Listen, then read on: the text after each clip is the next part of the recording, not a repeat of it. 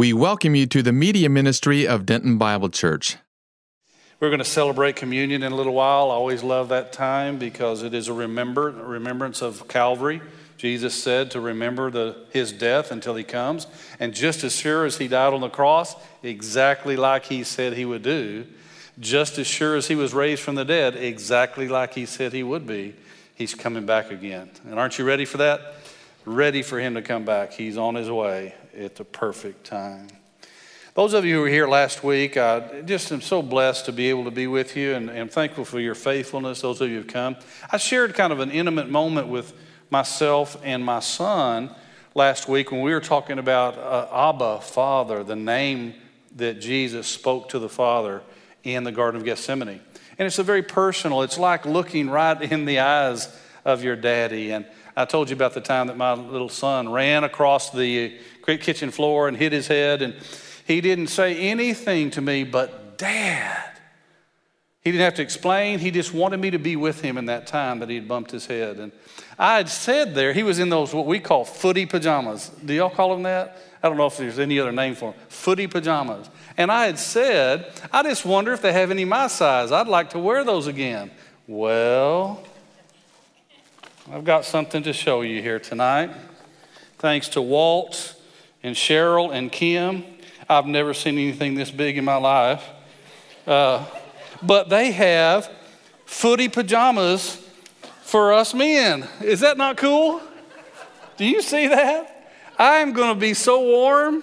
There's some down there for my wife, but I told them, I said, I think this will fit both of us.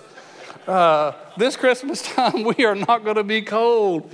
Is that not cool? And I said, Do they have feet in them? And that was the first thing I looked at. They do. So after Christmas, if I come back with a lump on my head, I was running across the, ki- the kitchen floor also. Isn't that cool? Thank you, Cheryl and Kim and Walt. What a great thing to remember this old guy. Footy pajamas. Wow. That's a great, great Thanksgiving gift. Thanksgiving. I hope this year that you'll remind everyone we don't thank each other. That's not what Thanksgiving was.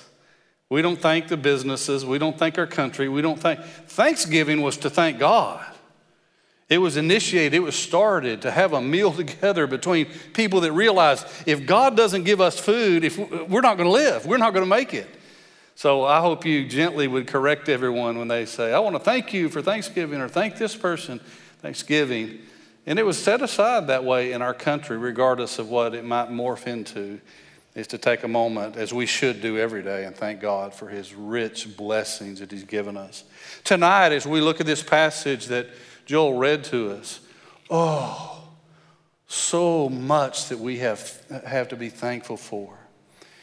Jesus is on trial. I want to read to you a definition. This is just a textbook definition of a trial a judicial examination of issues of fact or law for the purpose of determining the rights of the parties involved. Sounds like a good definition. It's simply trying to figure out if someone has broken the law and what recourse or judgment that there should be. On trial means that that process is underway concerning someone's life or an alleged crime that had been committed.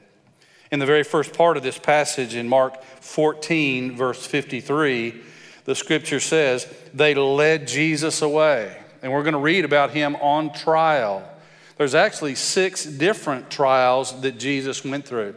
Before I mention those, what comes to your mind if I ask you some of the most uh, well known trials of our country?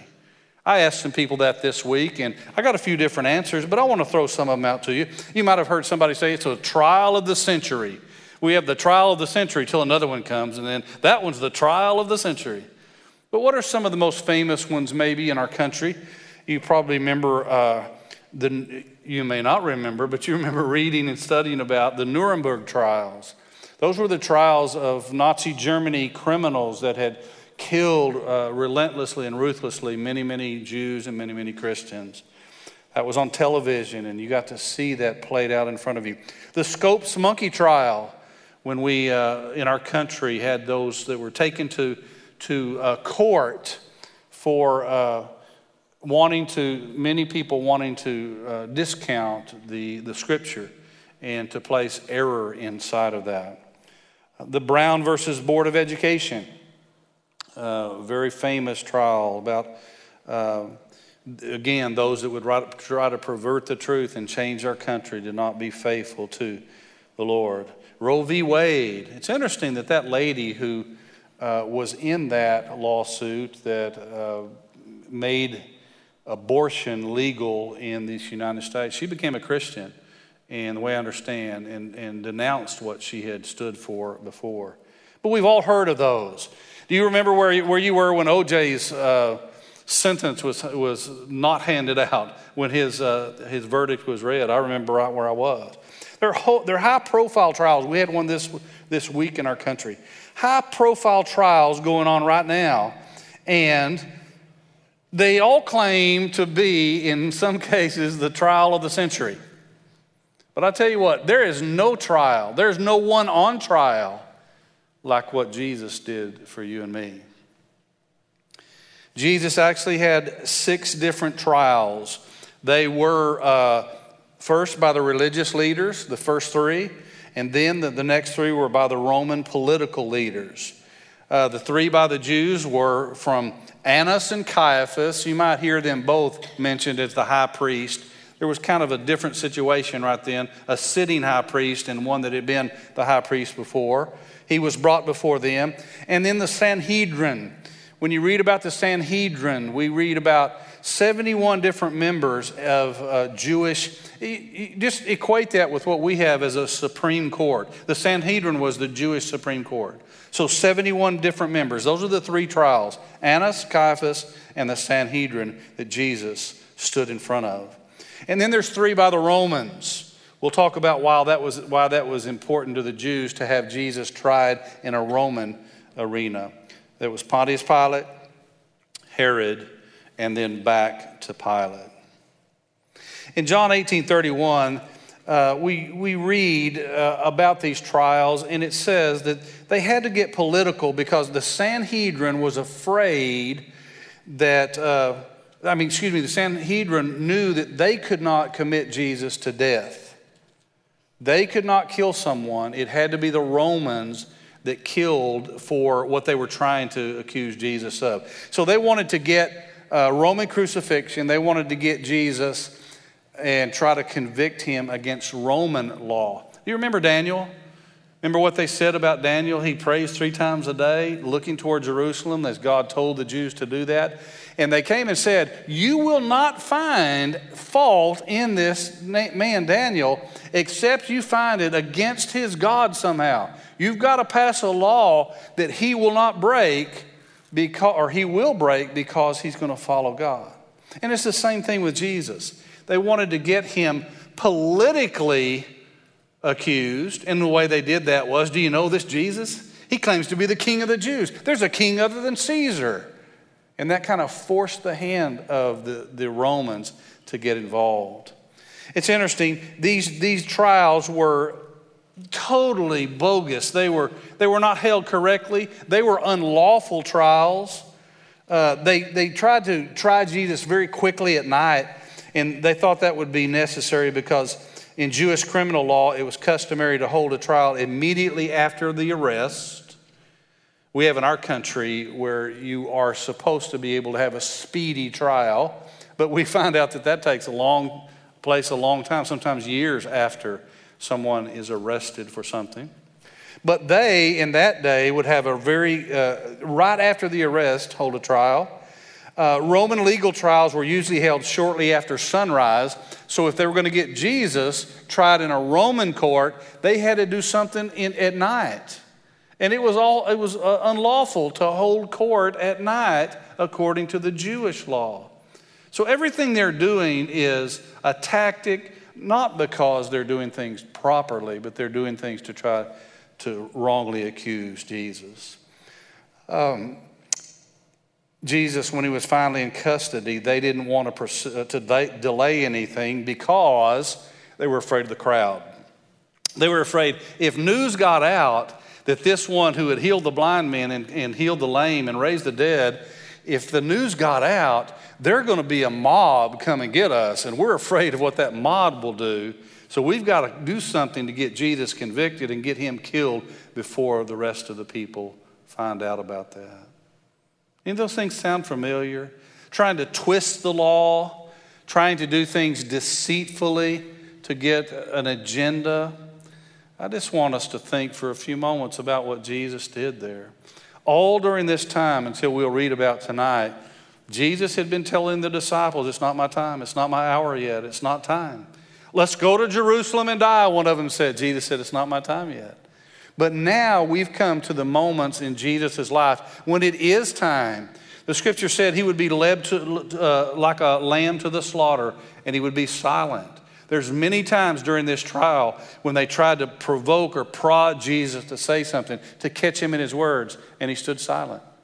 I think about the Bible that says, Wisdom is justified of her children. And that simply means that the wisdom of God is going to be revealed. It's going to show up. The truth is going to show up. Did you know the truth? You might have been victim sometimes of something that wasn't true. Somebody said something, and maybe in business you were, you were wrongfully treated, and you think, why would anybody believe that? And possibly it's still to this day that people believe that. But you know, one day there's going to be all the wrongs righted. There's going to be a day that Jesus makes all things right. And people will not be able to hide. Those that don't know Christ will be judged by every idle word they've ever spoken. They're, they're books that have been written. Those of us who know Christ won't have to go to that judgment by God's grace. So Jesus is on trial. They're doing things against the law to try to use the law to crucify Jesus. And one of the things they want to get Jesus to do is blaspheme. If the Jewish people could hear Jesus blaspheme to speak evil or untruth against God, they feel like we've got him. Who are the players in the story? There's Jesus, there's going to be Peter. John is not recorded here, but John's close. Uh, high priest, chief priests, elders, scribes, council, officers, Roman guards. There's going to be a little servant girl, we don't know what her name is, false witnesses, and eventually he's going to be sent to Pontius Pilate and to Herod. Look at verse 2, uh, verse 53 uh, at the end of that. They led Jesus away to the high priest. And all the chief priests and the elders and the scribes gathered together. Peter had followed him at a distance, right in the courtyard of the high priest and he was sitting with the officers and warming himself at the fire. We read in one of the other Gospels, probably Peter got the ability to be there with these officers out there in the courtyard because John knew the high priest, and John had a way to get in there. We don't have record that the other apostles are there, but Peter's there, and we know as we read the story why he was there. Verse 55, he's warming himself at the fire. And it says, Now the chief priests and the whole council kept trying to obtain testimony against Jesus to put him to death, and they were not finding any. You know, if this was not so serious, I would laugh. Can you imagine trying to find a fault with a, with a perfect deity that has never done anything wrong? Today, we have investigators, and actually, my son in law is an investigator that, that goes deep. Did you know that there, there are searches on the internet, and then there are these things called deep searches? You don't want to be the subject of one of those deep searches, by the way. I don't either. But he finds people that commit crimes on the computer. Investigators go to great lengths trying to dig up some fault, some dirt, some sin, some broken law that somebody's committed. They don't care how long ago it was, they'll put it all over the newscasts and everywhere trying to condemn somebody. But can you imagine them trying to find something wrong with Jesus? He's perfect. He never sinned, he never broke the law. He is infallible, and they're looking for fault in him. Verse 56 says, For many were giving false testimony against him. Now, it's interesting to note they were looking for people that could testify against Jesus, but they knew they couldn't really find any, so they have false ones. And how do you get false testimony? You pay somebody. You pay somebody to come and lie against whomever you want to convict. And that's what's happening right here. They've got false testimony. Look what it says. But their testimony was not consistent.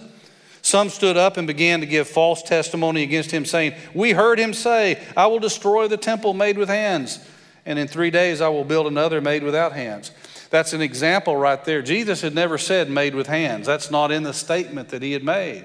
He had said, Destroy this temple, and in three days I'll raise it up. And the Bible says that he was talking about his body, his body that was going to be put in the grave after three days. The temple of his body was going to be raised up. They didn't understand, but they took his words, added to it, twisted his, his uh, statement, and they're trying to give testimony, and it's false against our Lord.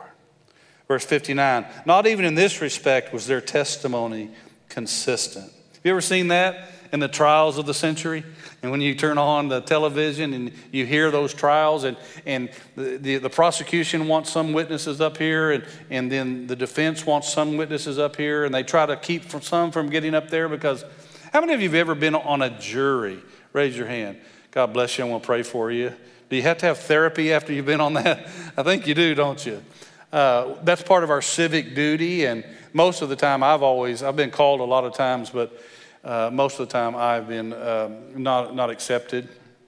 I was with one of my church brothers one time, and we sat through the picking of two different juries, 24 people, and they picked 23 people, and we're looking at each other.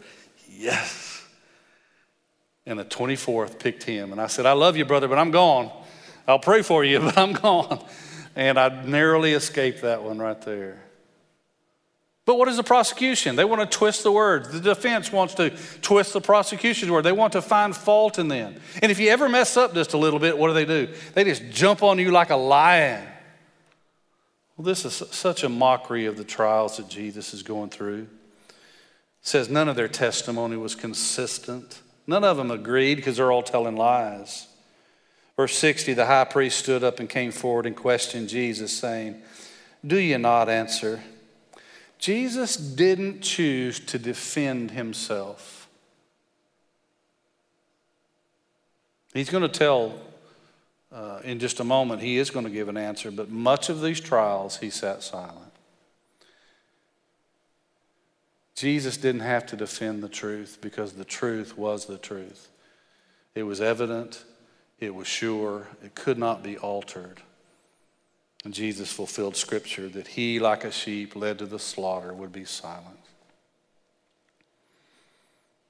What is it that these men are testifying against you? The high priest asked, but he kept silent and did not answer. Again, the high priest was questioning him and saying to him, and men and women, I want you to look at this right here, because this is one of those pivotal moments in all of history. Jesus has been silent. He was before Pontius Pilate uh, and he's going to be silent much of the time. He did not try to defend himself because he was the Son of God, and it didn't make any difference what the Romans said or the Jews said.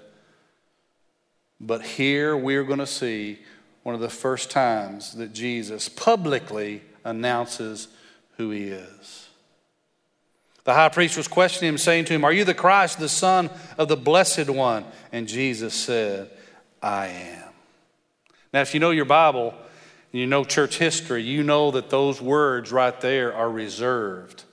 I am is the name of God. When Moses said, uh, after being on the mountain with God, and God told him, send him back down the mountain with the Ten Commandments, he said, Who, who do I say will has sent me? And he said, You tell him I am sent you. The Jews wouldn't even speak those words. They were held in reverence and hushed. They would not say the word I am. And when Jesus spoke, I am, that Jewish Sanhedrin knew that they had him.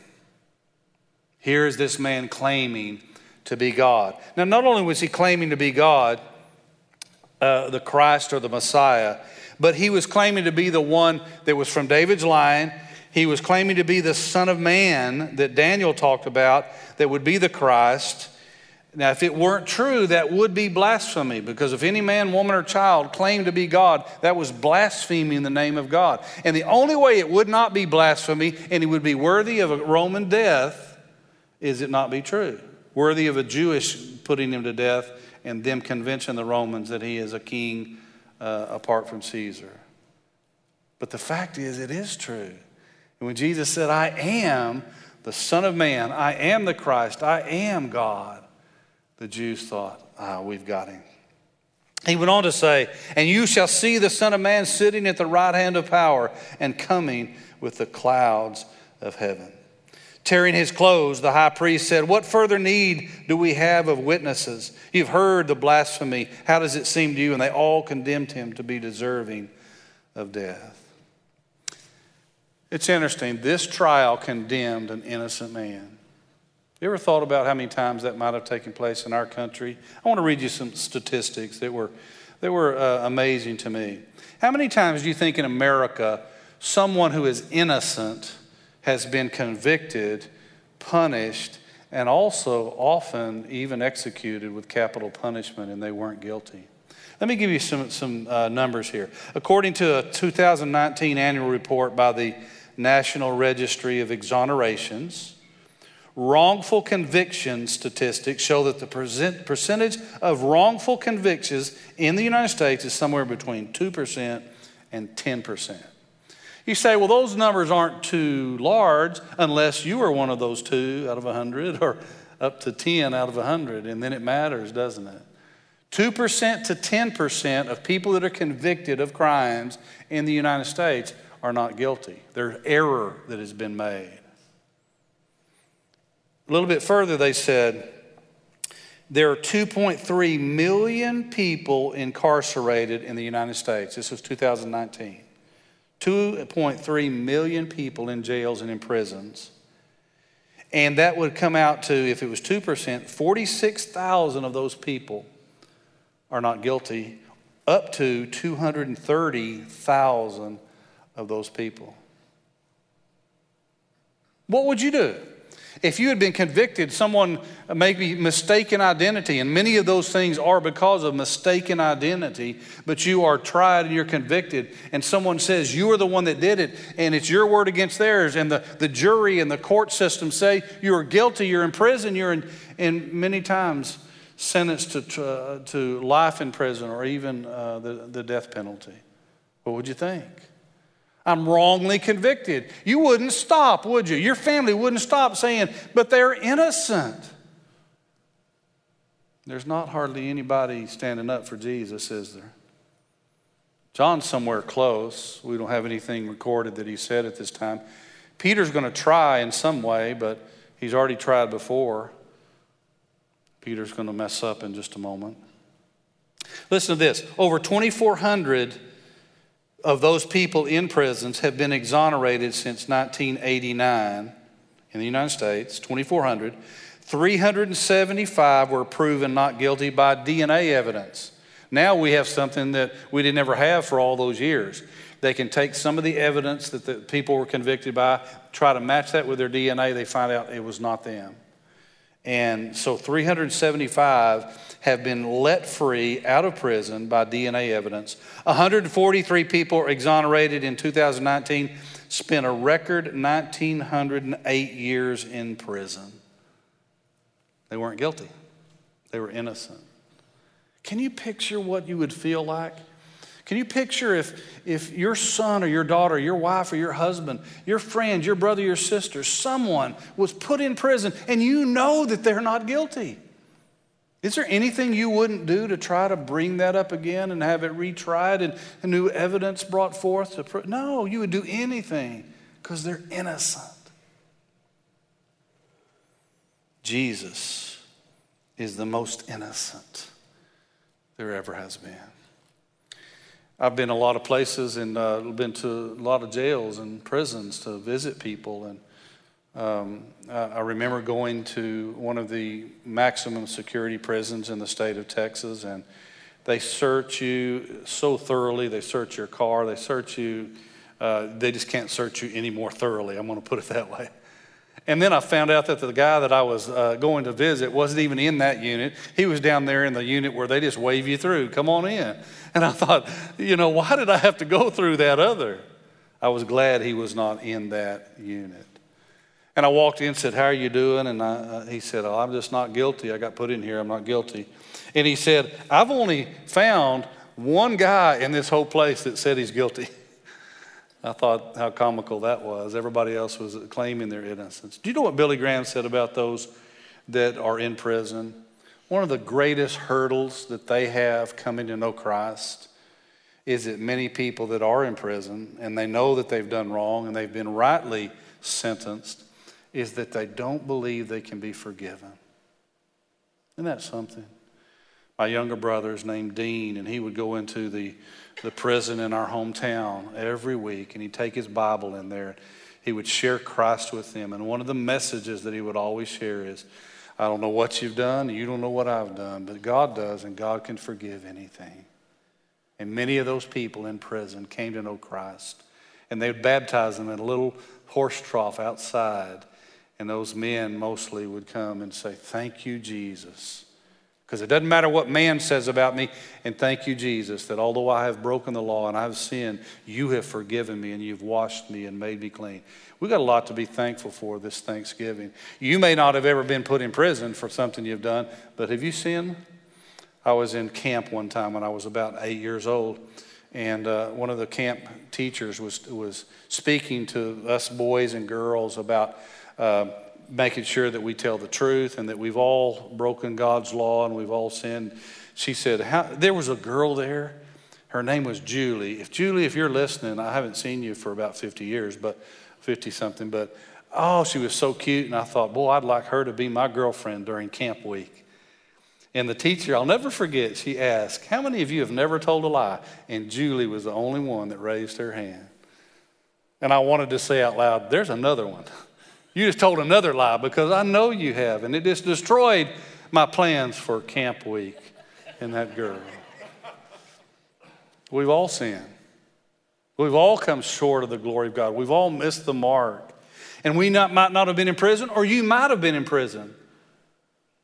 One of the things that the Messiah, the Christ that was going to come, was he was going to set the captives free. And I tell you what, there's some that have been set free, exonerated because they were not guilty, brought out of prison. There's some that are still in prison here tonight, but they're set free in Christ. And they're brand new and they're forgiven and they're not guilty anymore. We've got a lot to be thankful for this Thanksgiving. I've never been in jail except to visit. There was one time they locked the doors behind me. I wasn't too sure they were going to let me out. I was a little nervous that day. But Jesus says, No, you're not guilty. The Messiah of Isaiah's prophecy was going to come and break the chains of those that are bound, set the captives free, preach the gospel of salvation to people that are lost. And that's what Jesus did. Mary Magdalene, oh, Mary Magdalene had a life that we probably couldn't ever dream of. Probably thought she could never have any hope for her life bound by seven different devils, the scripture says, demonically possessed, and what those, the enemy had done to her. And yet, when she met Jesus, he cast all those demons out. And Mary Magdalene was one of my heroes of the Bible. Do you know that? She was fearless. She's standing there at the foot of the cross. She followed Jesus. She was the first one.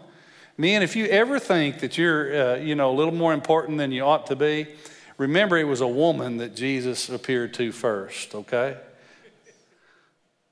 Mary Magdalene. Jesus came and set her free. And he's done that for you and me too.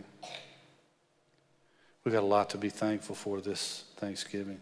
When Jesus said, I am, that shook the world because he's claiming to be God. He's claiming to be the Christ, the Messiah that all those Jews were waiting on. When the high priest tore his garments, that's a symbol of, of tremendous emotion, a lot of times of sorrow and of repentance. Here, this is a sign showing that there needed to be repentance. He had heard a man blaspheme, he thought, in his own presence. I don't want you to notice the first word of verse 65 some. These are the Jewish leaders. You know, they're the ones that should have been the men of God. They should have been the ones kept waiting, uh, couldn't wait to see the Messiah and announcing, He's here. These should have been the ones that would have recognized the Son of God.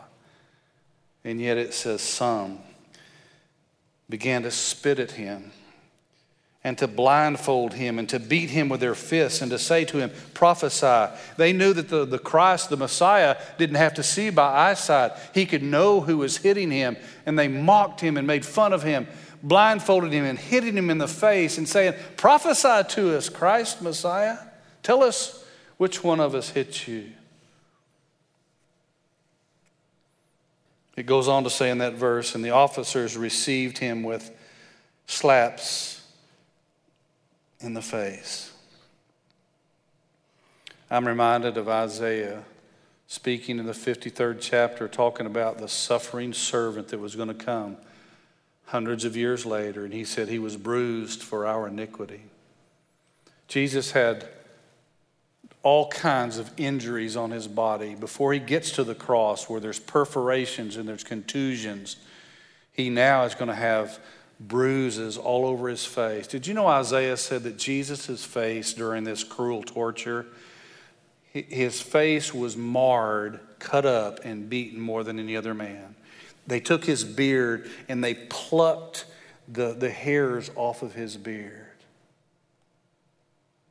Sometimes we, we kind of see a homogenized version of, of the Easter story, and we see a little drop of blood coming down. I, that's not the way it was. Jesus was tortured. He was tortured by the religious leaders, he's going to be tortured by Roman soldiers, hired killers that knew how to inflict pain. The acts against Jesus in this passage are these He was led away, they obtained false testimony. He was questioned, he was contemned, he was spat upon, he was blindfolded, beaten with her fist, he was mocked, and he was slapped. Israel rejects her king. Verse 66. If that was not enough, the Jews, what they did to him, the Bible says, as Peter was below in the courtyard, one of the servant girls of the high priest came, and seeing Peter warming himself, she looked at him and said, You also are with Jesus the Nazarene. The Bible says in another uh, gospel that uh, you're one of them because I can tell by the way you talk. When my wife and I moved here about 13 years ago, I moved from West Texas. I thought when I lived in West Texas, everybody else in the world had an accent. But whenever you move to another place, some people say, no, you have an accent. And so I have uh, been, been uh, uh, recognized that I grew up in the country. There's a girl that just attended one of the classes that I get to teach on Sunday morning a few weeks ago. And she had heard the evening service and she said, Who is that? He sounds like me. And he knew, she knew that I'm from West Texas. And Peter was recognized by the way that he talked. And this servant girl says, You're one of them. You were with Jesus in Nazarene. In verse 68, but, but Peter, he denied it, saying, I neither know nor understand what you're talking about. That's the first denial. I don't know what you're talking about. That's an easy thing to say. I just don't know what you're talking about. It's a lie but he denies even knowing what she's talking about. He went out onto the porch. The servant girl saw him, began once more to say to the bystanders, This is one of them. But again he denied it. And after a little while, the bystanders were again saying to Peter, Surely you're one of them, for you are a Galilean too. The Galilean spoke with an Aramaic dialect, so he would have been recognizable to some of them. But look at the sadness of verse 71. But he began to curse and swear, I do not know this man you are talking about. He denied knowing the circumstances. He denied being a Jew, one of the apostles. And now he says, I don't even know this one you're talking about. How could that happen? This is Peter that had made those statements. Though everybody uh, forsake you, I won't. This is Peter that had taken a sword literally and was going to defend Jesus in the Garden of Gethsemane, cut the servant of the high priest's ear off, and Jesus had to heal the man's ear. This is Peter. And now he's denying that he even knows Jesus. Well, if you don't get anything else tonight, get this one thing. Even with Peter's good intentions, what were some of us older folks taught about good intentions? You remember that phrase? The road to hell is paved with good intentions. You know why Peter couldn't do anything? Because Jesus was going to have to suffer completely. No one was going to defend Jesus. Some of you that have sung in church choirs before, or maybe you've sung solos before, there's a great old song that, that has these words I could have called 10,000 angels. I could have called, Jesus told at one time, Do you not know I could right now call 12 legions of angels and they would come and deliver me? Can you imagine that? To get out of the cross, all Jesus had to do is just say, Come. And those angels are mighty and powerful and they are ready. They could have come and swooped down on this earth and taken him away instantly. But he was not to be defended that day. Peter couldn't defend him. John couldn't defend him. The rest of those ladies at the foot of the cross are not going to be able to defend him. Jesus' own mama, his own mother could not defend him because it was God's will for Jesus to suffer completely for you and me. Do we have a lot to be thankful for? A whole lot more than just eating turkey with Indians and pilgrims. We've got a lot to be thankful for because Jesus did this for you and me. I heard this statement and I had to look it up. Sin will take you farther than you want to go, keep you longer than you want to stay, and cost you more than you want to pay. Peter. This account of the denials of Peter probably came from Peter himself because Mark, the Gospel of Mark, probably written by John Mark, is repeating. He learned these things from the eyewitnesses of uh, Peter. How did he get there? How did Peter? He didn't want to do that. We know that he didn't. He wanted to defend Jesus. But what had, what's just happened in the scripture before this? He's overconfident. I don't care if everybody leaves you, I won't. Be careful. God may test us with our words sometime. Well, I'll never do that. There was a time in my life when I remember saying that in one of my prayers to God God, I'm so glad I'll never do that. And, you know, uh, have you ever been taken behind the woodshed? do you know what that means? when God needs to correct you a little bit. And it was as though God was showing me, Mike, if I don't hold you, you would do anything. God is the restrainer in our life. He's the one that gives us strength and power to say no to temptation and sin. And Peter had to know he couldn't do it on his own. Jesus had asked him to stay awake and pray, and three times Jesus had come back in Gethsemane and Peter was asleep. How's he going to defend Jesus and if he can't even stay awake and pray long enough? He wasn't listening to what Jesus said. Jesus said, You will all be scattered. You know what Peter should have said? I hope it's not that way, but I know if you said it, it's going to be that way. He's associating with the wrong crowd. He got over there with all those Romans. He's going back to his old habits, and finally he outright denies even knowing Jesus. A sad, sad day. And then, probably one of the most dramatic things in all the scriptures in the next words.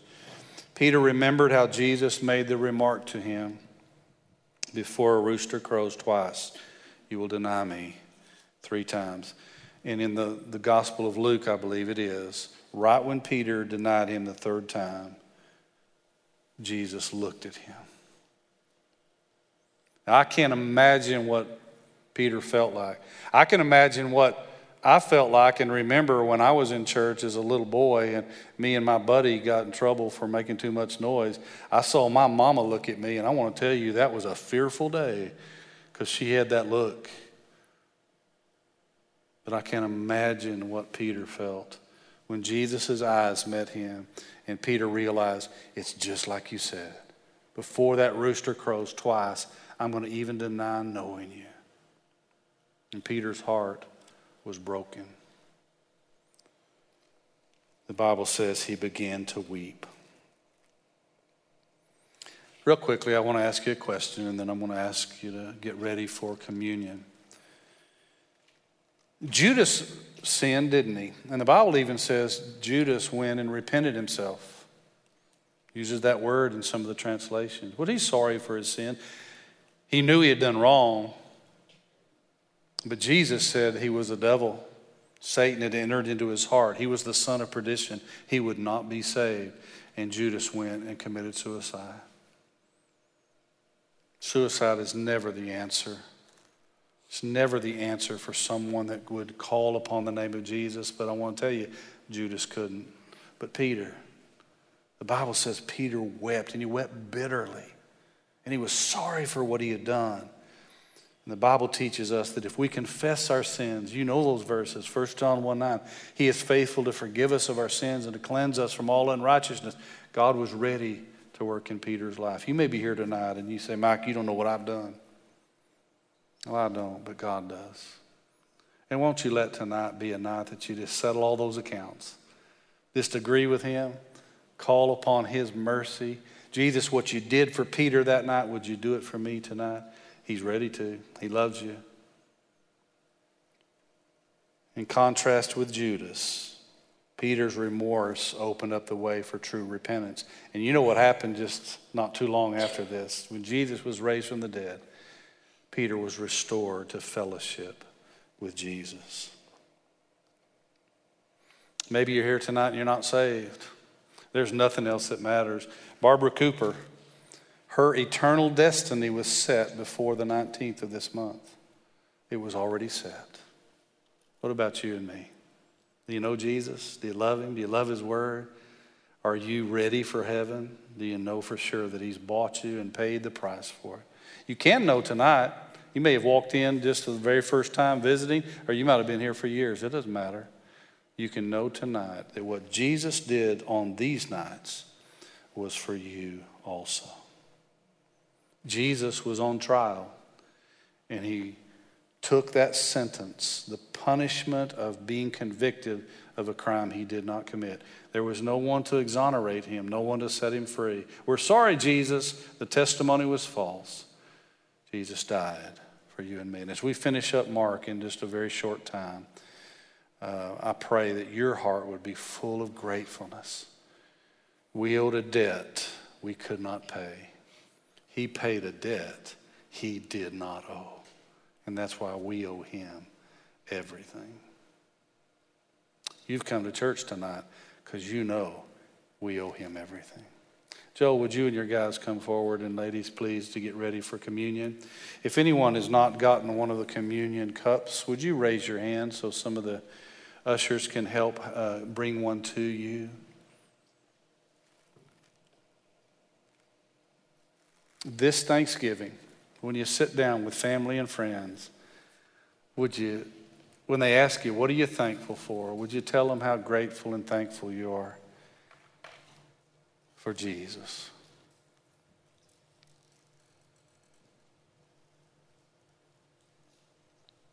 There was a man in jail. He had done a lot of things wrong. He tried to overthrow the government. He had committed murder, probably beaten and stolen and committed so many crimes that they couldn't even list all the things that he was guilty of. He was in jail, rightfully sentenced. And not too many hours from the time that we hear of the words that we read tonight, someone comes to that jail cell and says, I'm here for you. Can you imagine? He probably was ready to fight because he was a fierce person that fought against the government. And they told him, uh, You're free to go. Probably that's a trick because he knows he's guilty of everything. But they said, No, you're free to go because although you were sentenced and deserving of death for your crimes, there's somebody going to die in your place. Who am I talking about? Barabbas. You know who Barabbas was? We are. We were not only sentenced to death, but we were already dead.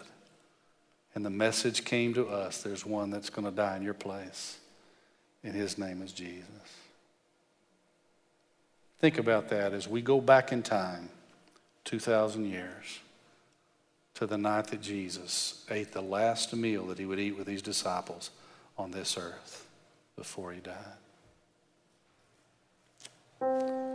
Paul the Apostle in the book of 1 Corinthians was giving the instructions for our communion service. I think that's very fitting. Paul was not there, and this is the Holy Spirit teaching him what took place that night. And he said on the night that Jesus was betrayed, he took bread and he took the cup and he blessed it and broke it and gave it to his disciples. Jesus had taught them that he was the true bread which came down from heaven. Moses had dealt with manna in the wilderness, but all those people that ate that manna that were rained down from heaven, they died. But Jesus had told his disciples, He that eats of this bread shall live forever. As Jesus sat with his disciples on that Lord's Supper night, he took bread. He broke it as a symbol of what he was about to do. He was about to give his body in your place and mine.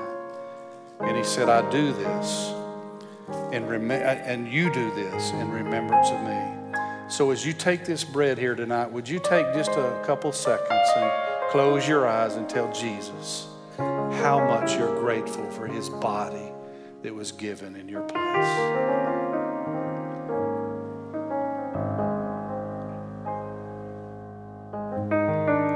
And now, Jesus, as we come to this bread of communion, we ask you to make our hearts right. For you said in the scripture, we should not come in an unworthy manner. Would you please, Lord, forgive us of everything? Would you please bless this wafer here tonight that we take in remembrance of your body that was given in our place? Bless it now, we pray in Jesus' name.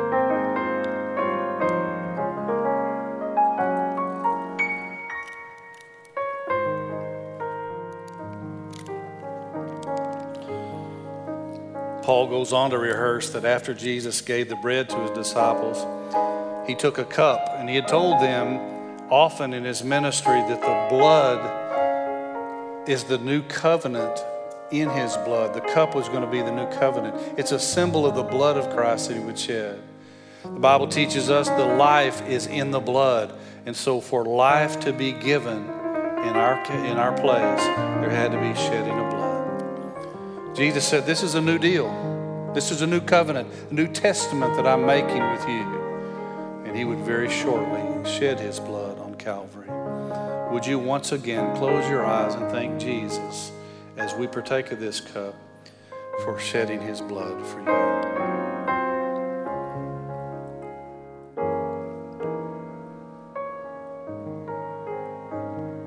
Jesus said to his disciples that night, and we hear his words throughout these years.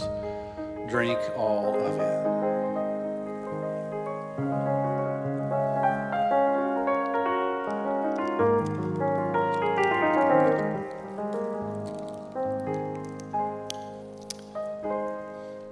Paul says, as often as you remember Christ in communion, you remember his death so grateful that you can look when I'm preaching. You don't even have to look at me, you can look right past me at that cross. We must never forget what Jesus did there. But he said, not only do we remember the cross, but we remember he's coming back. And Jesus is on the way. He is coming back at the moment that God has planned. He will interrupt history again. He will come for his church, and everyone, man, woman, and child across this planet, will be taken up to be with him forever. You ready to go? Those of you who are, you know you are. Not because you're good, not because you paid any money, not because you any credentials we have on our own, but because Jesus paid it all for you. I heard a man preach a sermon not long ago about a sermon he preached, and he said, Why do you think that I could go to heaven? Because the man on the middle cross said I could. If you're not saved here tonight, come up and talk to one of us. We'd love to pray with you. Let's pray. Father, thank you so much for Jesus. Thank you that he was condemned falsely, but he took that punishment and that condemnation for us. Thank you, Lord, that he is about to go to the cross as we continue in Mark and suffer punishment like no human has ever even known. But he did it all for everyone in this room.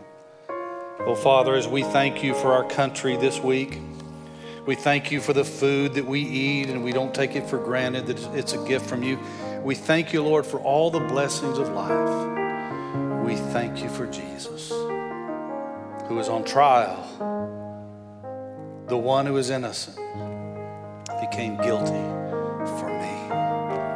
Thank you, Father, for that love. In Jesus' name.